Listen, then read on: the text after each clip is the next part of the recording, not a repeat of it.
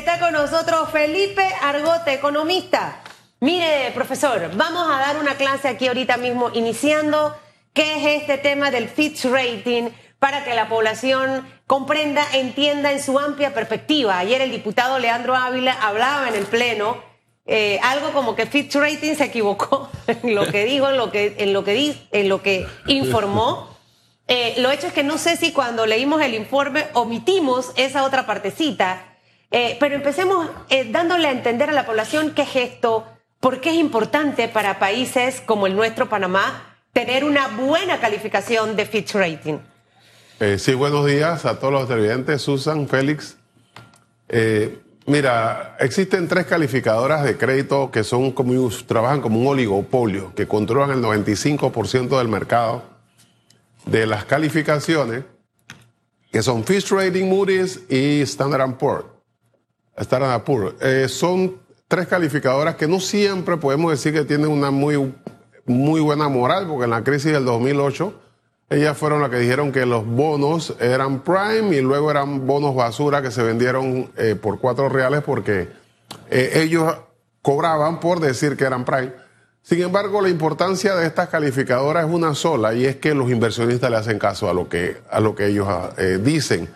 Entonces, no es que las calificadoras le dicen... Acaba de decir algo importante, perdón. Los inversionistas le prestan atención, le hacen caso a la calificación que tiene Fitch Rating, Standard Poor's y la otra que mencionó.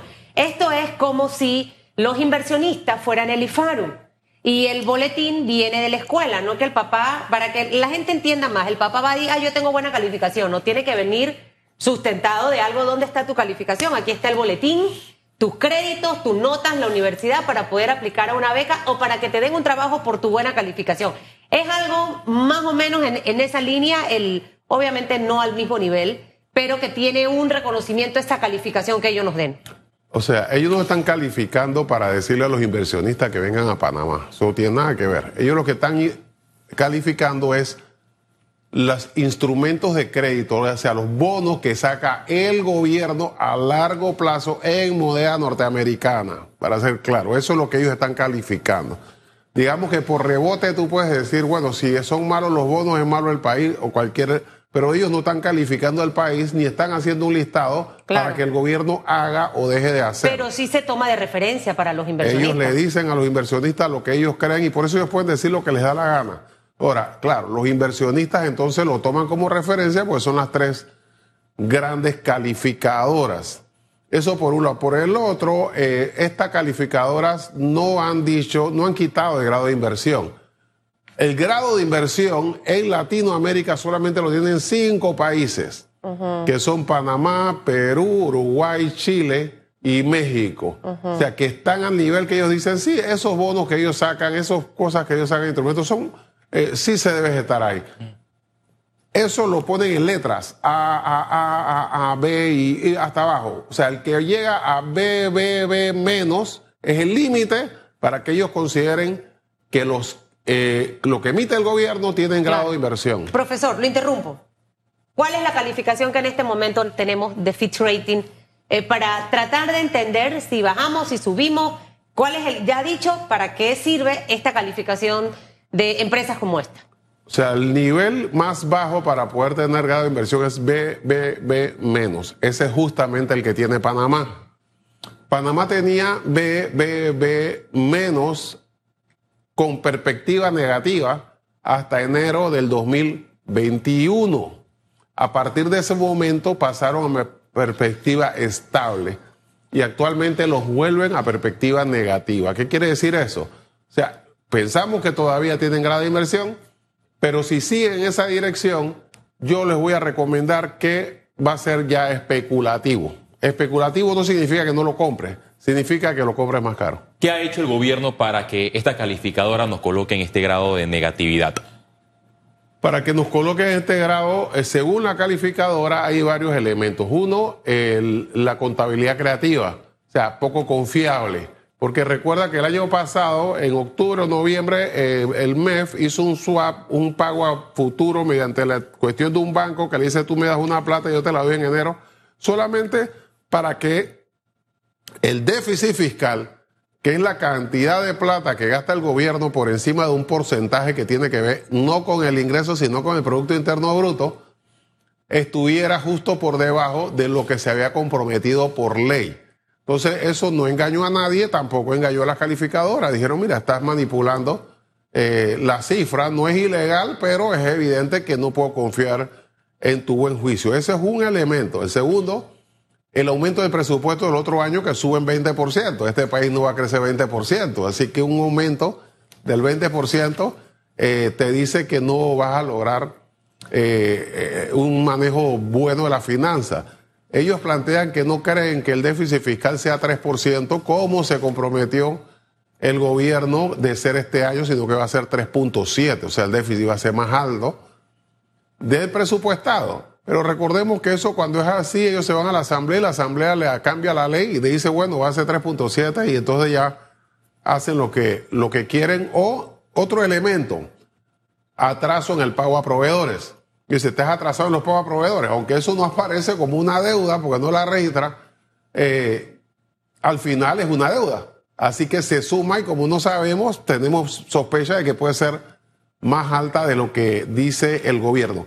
Tomemos en cuenta que otro elemento, para seguir con los elementos, ellos plantean el problema del seguro social, pero correctamente, como yo le he dicho muchas veces, lo ven como una amenaza a mediano plazo. O sea, mientras algunos ustedes ven que se sientan aquí y dicen, el otro año nos quedamos sin plata y usted no va a cobrar, lo cual no es así. Lo que pasa es que quieren demostrar una, exageración para hacer las cuentas individuales y las medidas paramétricas. Pero eh, Fish dice que es una medida a mediano plazo porque realmente el, el seguro social en ese momento, el otro año va a tener 7 mil millones de dólares aunque mal he puesto porque tiene todo puesto en una sola bolsa y los estados financieros los entrega dos años tarde. Así que aún habiendo crisis, nos enteraremos dos años después, porque esta es el único institución del Estado y el país que emite estado financiero dos años después, cuando hasta la autoridad del canal en febrero, marzo ya tienen los números y eso se lo acepta la Junta Directiva. Eh, entonces, ese es otro de los elementos que toma en cuenta. O sea, con esos elementos pareciera que no, las calificaciones van a ser terribles. No, recuerda que no tenemos una situación, también es una exageración pensar que eso significa que el país está en quiebra, porque estamos hablando de los cinco países que tienen grado de inversión. ¿Hasta dónde le hacemos caso o hasta dónde tiene validez eh, esta calificación? Por ejemplo, se lo pregunto porque en algunas oportunidades cuando la calificación no es favorable, escuchamos voces en contra, hasta del propio gobierno que en el momento está en turno. Pero cuando las calificaciones son favorables, porque hemos tenido algunas favorables de Fitch Rating en los últimos años, ahí sí se aplauden. Entonces, ¿hasta dónde es válido? Mira, sin que eh, Fitch, igual que las otras calificadoras que pronto van a dar su calificación también, eh, no es una empresa estatal, empresa eh, internacional que califica países y que no formalmente ninguna. realmente muchas ¿Por qué? decirlo, sin necesidad de la calificación de Fitch, el gobierno cuando tomó posesión sacó unos bonos y ustedes deben recordar que dijeron histórica. 3.6 de pagamos de cupón bajísimo, porque todo el mundo cree en Panamá. Bueno, Con City. la semana pasada, los bonos que sacaron están pagando, nosotros le tenemos que pagar a los que lo compraron, 6.9%. O sea, más del doble de lo que pagaron. Claro, si tú sientas al, ministro, te va a decir, no es culpa nuestra, es la inflación y, los mercados y todo. Esa deuda que Panamá está adquiriendo en el mercado internacional, ¿hacia dónde va dirigida? Eh, mira, esa deuda que ahora es el doble de cara, tiene la ventaja, y por eso lo del grado de inversión es importante, porque si tú te vas a Argentina, Argentina se va al Fondo Monetario a pedir plata prestada y el Fondo Monetario, eso sí, le hace una receta hasta que se ponga un pantalón de cuadro con una camisa de raya y se la tienen que poner por orden del Fondo Monetario porque son los que están pagando. Nosotros no vamos allá, nosotros emitimos bonos, lo cual significa que el MES emitió unos bonos para pagar en el 2036 y solamente paga los cupones, lo cual lo hace mucho más manejable porque el 2035 saca otro bono para el 2060 y si el mercado lo compra, por eso es la diferencia, o sea, si el mercado, si Argentina saca bonos no se lo va a comprar a nadie. Pero para ver las proporciones, por ejemplo, un país que está de moda, El Salvador. El Salvador en ese listado aparece como niveles de impago. O sea que si tú, puede que no te paguen, está en lo más bajo, aún más bajo que Argentina. Pero como está de moda, dicen, ah, mira qué bien que lleva la finanza Bukele. Los cinco países que pueden hacer eso son cinco, pero una cosa que sí es importante es que las eh, calificadoras no les interesa saber cómo lo pagas, sino que sí puedes pagarlo. Por ejemplo, está Panamá, Argentina, eh, por ejemplo, Chile, que está en la lista porque es dueña de la empresa de, cobre más grande del mundo y que gana 2.500 millones en utilidad al año. Panamá tiene un canal que entrega 2.500 millones. Perú, por ejemplo, no está entre los países más ricos, que somos tres, Uruguay, Chile y Panamá. Eh, Perú tiene la mitad, por ejemplo, el ingreso per cápita, es un país pobre. En esa lista está por qué? Porque el gobierno este del Perú y el anterior está dando concesiones mineras a dos manos. Eh, y a pesar de que es un país con mucha convulsión, con un 70% de informalidad, con malas condiciones, bueno, a ellos está en gran inversión, porque ellos pueden pagar, porque tienen unas minas que le pagan al Estado alrededor del 48% de su utilidad, a diferencia de Panamá, que la minera no le paga un solo centavo de impuestos sobre la renta porque el gobierno dice que con los empleos es suficiente. Para traducirlo en palabras panameñas y coloquiales, es una guayabita lo que recibe el Estado panameño. Sí, pero lo que quiero transmitir es que el FISH te dice si puedes pagar. No importa que haya una huelga y que el país se esté cayendo, pero sí, tú tienes un canal para pagar, vas a tener. Pero si además tienes unos grandes problemas de cosas que va a hacer que la plata de ese canal se vaya a pagar otras cosas, te quita el grado de inversión. A, mí me llama la atención que Fish también va más allá y se mete en, el ámbito político y recomienda que y espera que el Partido Revolucionario Democrático no logre reelegirse y que sea un partido opositor, así como sucedió con Laurentino Cortizo cuando llegó al, poder y advierte sobre la candidatura presidencial de, de Ricardo Martinelli. Porque esta calificadora también ve la perspectiva política del país. Mira, todos los consultores cuando hacemos un análisis tenemos que hacer una parte cualitativa. Eso lo piden los inversionistas, sea internacional o nacional, para poder saber cómo anda la situación, porque no puedes decir que todo está bien y están a punto de hacer un golpe de Estado. O sea, no.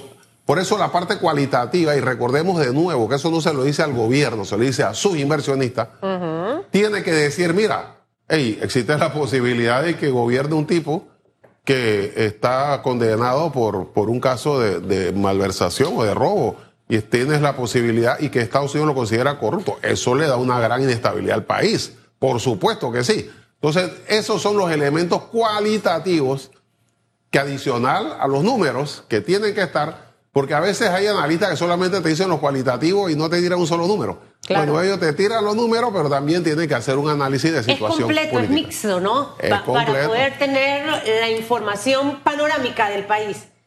Ahora, con esta calificación, con esta situación que en este momento tenemos, lo que al panameño más le interesa, profesor Argote, es cómo va a ser mi cierre de año ¿Cómo termino mi... Hay empresas que miden en cuatrimestre, hay empresas que miden su último trimestre. Hoy la ciudad de Panamá en varios puntos eh, tiene cierres de calle, eh, cierres de calle que nos afectan, que la gente no puede llegar a su trabajo, que el negocio no puede abrir, que el que pensaba ir a la tienda o al restaurante o a la cafetería y tenía una cita para desayunar no va. Y es plata que deja de entrar precisamente a esa caja de todo, desde el más chiquitito hasta el más grande. Con este panorama que tenemos en este momento y rumbo a un proceso electoral bien candente, ¿cómo se vislumbra sea este cierre 2023, que es lo que nos interesa a todos para poder pagar las deudas, comer y tener una buena Navidad? Mira, cómo es interesante la cuestión de Fitch que te dice que espera que la economía este año crezca 6.5% y aumenta el techo de la deuda a seis escalones. O sea, que te dice todavía puedes hacer más deuda porque este es un país que está creciendo a 6.5%. Entonces, cuando te dice, mira, que está creciendo, no está creciendo nada, sí, está creciendo, el problema es que está mal distribuido. Entonces, se está concentrando cada vez en menos manos, pero Fish, con todo lo negativo que dice, plantea que Panamá va a ser uno de los países, si no el país que más crezca este año su economía. Y fundamentalmente lo plantea por asunto de, eh, del crecimiento de la construcción y plantea también que el problema es que a mediano plazo, cuando se acaben las, las construcciones que vamos a hacer, yo les voy a responder a Fitch, eh, cuando termine la construcción hacemos más construcciones. Vamos al tren a Chiriquí. Hay mucha carretera que hacer, aquí hay mucho que construir. Y el asunto del seguro social, como he dicho, que es importante, que yo lo he planteado ya anteriormente, de que no es inminente que nos quedemos sin plata, sin embargo eso no significa que no haya crisis y que hay que responder a eso realmente y no inflando globos. No es inminente que nos quedemos eh, sin plata, pero hay colegas de usted que tienen la receta de medidas paramétricas. Claro, porque, pues, mira, hay mucha plata. Y yo entiendo, todo el mundo puede tener su perspectiva económica de qué hacer con el país. Cuando tú tienes 7 mil millones de dólares y tú dices, oye, ¿qué hacen esos 7 mil millones ahí parados en el seguro?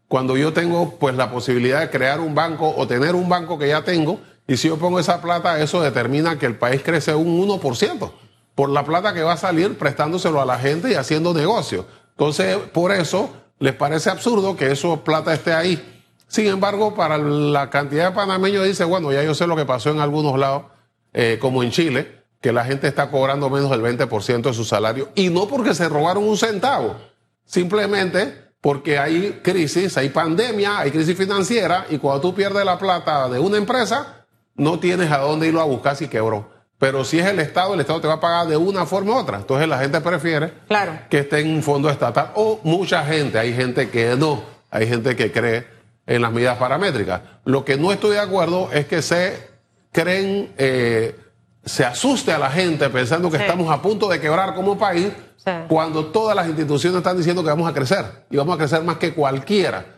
¿Por qué? Porque aquí la gente se levanta a las 4 de la mañana y regresa a las 8 de la noche a su casa trabajando y el día siguiente se levanta de nuevo. Entonces no es cierto que este país está en quiebra.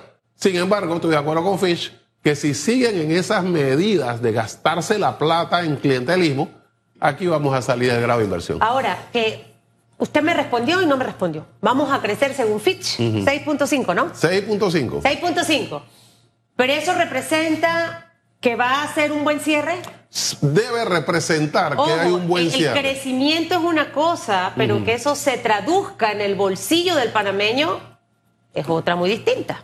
Si el dinero que recibe el Estado, que es mucho, lo utiliza en inversión, la gente tiene trabajo y con ese trabajo compra ropa, compra zapatos y las empresas tienen demanda. Si en cambio esa plata la da y se la regala a los productores de puerco para que agarren los puercos y los repartan con clientelismo, eso se consume, no se reproduce en nada, tal vez ganes algunos votos, pero no se cae en el resto de la economía. Si cambian el, el rumbo, reducen los gastos y aumentan la inversión, todos van a tener más dinero y la gente va a tener negocio y las pequeñas empresas van a funcionar. Si se lo gastan en consumo, en clientelismo y en corrupción, eso va a ser lo mismo de siempre. Van a decir, oye, qué crecimiento si a mí no me tocó nada. ¿Cómo usted califica el manejo de las finanzas de este gobierno? Y le menciono solamente uno de los últimos manejos y que ha generado cuestionamientos. Es la generación de alrededor de 500 millones de dólares tras la venta de tierra hacia el canal de Panamá. Y todos vimos en esa transmisión que emitió la Asamblea Nacional en la Comisión de Presupuesto, donde esos 500 millones en cuestión de segundos pararon a distintas instituciones públicas. Y cuando analizamos los, los 500 millones van a funcionamiento. Eso lo dijo Fish también, lo de los 500 millones, y gracias por recordarme, porque dijo que esa es una situación que al, al final es neutra. Porque le compran unas tierras, le pagan 500, esos 500 lo van a restar de la utilidad, así que igual es la misma plata. Simplemente se la está dando antes de tiempo para poder gastarla como hicieron, dilapidarla como la hicieron. Mientras tanto, bueno, ya sabemos cómo está lo ecológico y cómo están las escuelas hecho un desastre. Oiga, hablemos también de los subsidios. Eh, Fish también menciona el tema de los subsidios.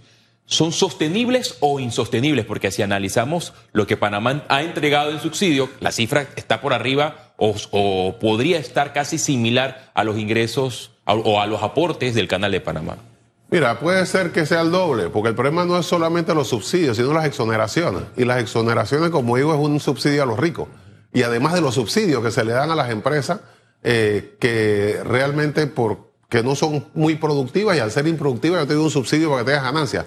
Puede ser mucho más que eso. Sin embargo, hay subsidios que son importantes, por ejemplo, el subsidio del 120 a los 65, pero hay otros que no, que son puro clientelismo. ¿Cómo cuáles? Si nos podría enumerar algunos de ellos. Bueno, el, el vale, por ejemplo, el vale digital, a nadie le consta a quién le están dando esos vales. Ya sabemos que hay uno que le entregó no sé cuántos a una empresa y para que pagara. Entonces, eh, sospechamos que esos vales simplemente son cualquier cantidad de cheque en blanco que le dan a los políticos para que reportan en sus comunidades. Entonces, eso realmente no tiene ningún, ningún sentido, cuando aquí lo que debió haberse dado es mayor cantidad de dinero a los que trabajaban, que tenían el contrato suspendido, en vez de darle 100 y 120 dólares al abogado, al ingeniero, al vendedor, al que tenía un pequeño negocio, y le dieron 120 dólares también al bien cuidado y al que sea moriqueta en el semáforo. Y es parte de lo que hay que poner la plata que se mueva, ¿no? En inversión, porque si lo das en consumo, sí se mueve, tiene un efectito porque la gente con esa plata va a comprar, pero si se lo das en salario, eso refleja, seguro social refleja y la gente puede inclusive agarrar, invertir esa plata y se reproduce. Es una gran diferencia, inversión y clientelismo. Usted mencionó el vale digital, pero hasta el momento no he visto a ningún candidato presidencial que proponga eliminar el vale digital. Todos lo mantienen cuando le preguntan el vale digital. Mira, en realidad la mayor parte de los, de los candidatos, ya que me lo preguntan, dicen exactamente lo mismo, ¿no? Y plantean exactamente lo mismo porque no tiene una estrategia. Y ese es gran parte del problema que tenemos ahora. O sea, no existe estrategia, no existe planificación. Se abrió una oficina de planificación hace dos años y medio ¿Y qué ha salido de eso? Absolutamente nada. Entonces, si no tenemos planificación, aún teniendo buenas intenciones, y entiendo, pensando bien, que los candidatos, algunos de ellos al menos, pueden tener buenas intenciones, están equivocados si, insisten con un modelo vetusto que no utiliza nadie en el planeta, que, no, que dice que los mercados son eficientes y que la mano invisible resuelve todo, en vez de hacer una planificación con números que se puedan evaluar y ajustar en función del tiempo. Pero te voy a decir algo. Con estos niveles de corrupción, ninguna estrategia funciona. Ningún modelo económico funciona. Ni el de la izquierda ni el de la derecha. Ni el del centro, ni el de la izquierda, ni el de ultraderecha, de ninguno. La economía altera cualquier la corrupción posición. La, corrupción va a alterar cualquier posición económica o modelo que se tenga. Al final esperamos crecer 6.5, esperamos que ese crecimiento se traduzca en bienestar de todos los panameños.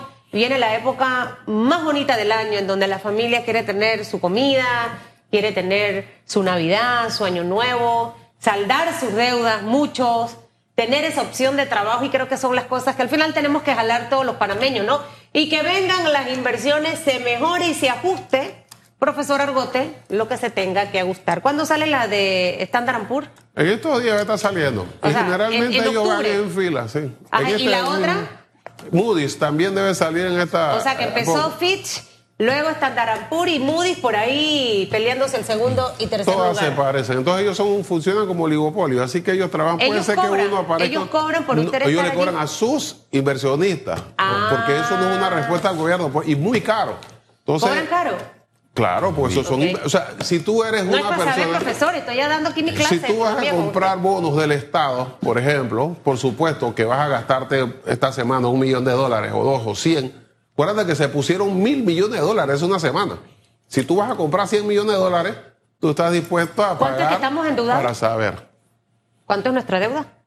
Bueno, actualmente anda por 46 mil millones de dólares, lo cual significa que ya este, este gobierno elevó la deuda en 20 mil millones de dólares, lo cual significa que casi que duplicó lo que pidieron los últimos dos gobiernos. ¿Es el gobierno que más ha elevado la deuda pública? Eh, de lejos, de lejísimo en toda la historia del país.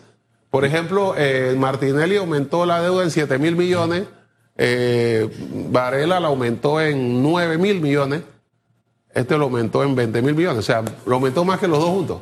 20 mil millones. Yo recuerdo que uno de los primeros discursos del presidente de la República, Lauretito Cortizo, fue que él recibió de las dos últimas administraciones un desastre en la administración de las finanzas del Estado. No sé entonces cómo se calificaría esa, esa deuda que va en, aumento. Mira, tú ves lo que el plan, lo que tiene en la cabeza un gobierno con la primera medida que toma. Por ejemplo, recuerda que Martínez le agarró un mazo y le tiró eh, el gobierno de Cortizo sacaron con un cheque enorme que trajeron del Citibank, como si se hubieran ganado la loto de Miami, para pagarle 250 millones de dólares a los bancos en subsidios atrasados que se le debía, porque decían que con eso iba a crecer la economía y los bancos lo que hicieron fue ponerlo en, otras cosas y no ponerlo en la calle. eh, es evidente que este gobierno estaba centrado en el sector financiero, en los bancos, eh, eh, darle la mayor cantidad de dinero posible y no en una estrategia de inversión productiva que hubiera sido si, por ejemplo, hubieran seguido haciendo el puente, que ya estaría terminándose y ahora está empezándose por debajo de la tierra. Qué bueno que lo están haciendo, pero es evidente que no estaban centrados en la gente. Señor Argote, muchas tareas, muchos compromisos, pero lo podemos hacer. Que le vaya bien. Claro que sí.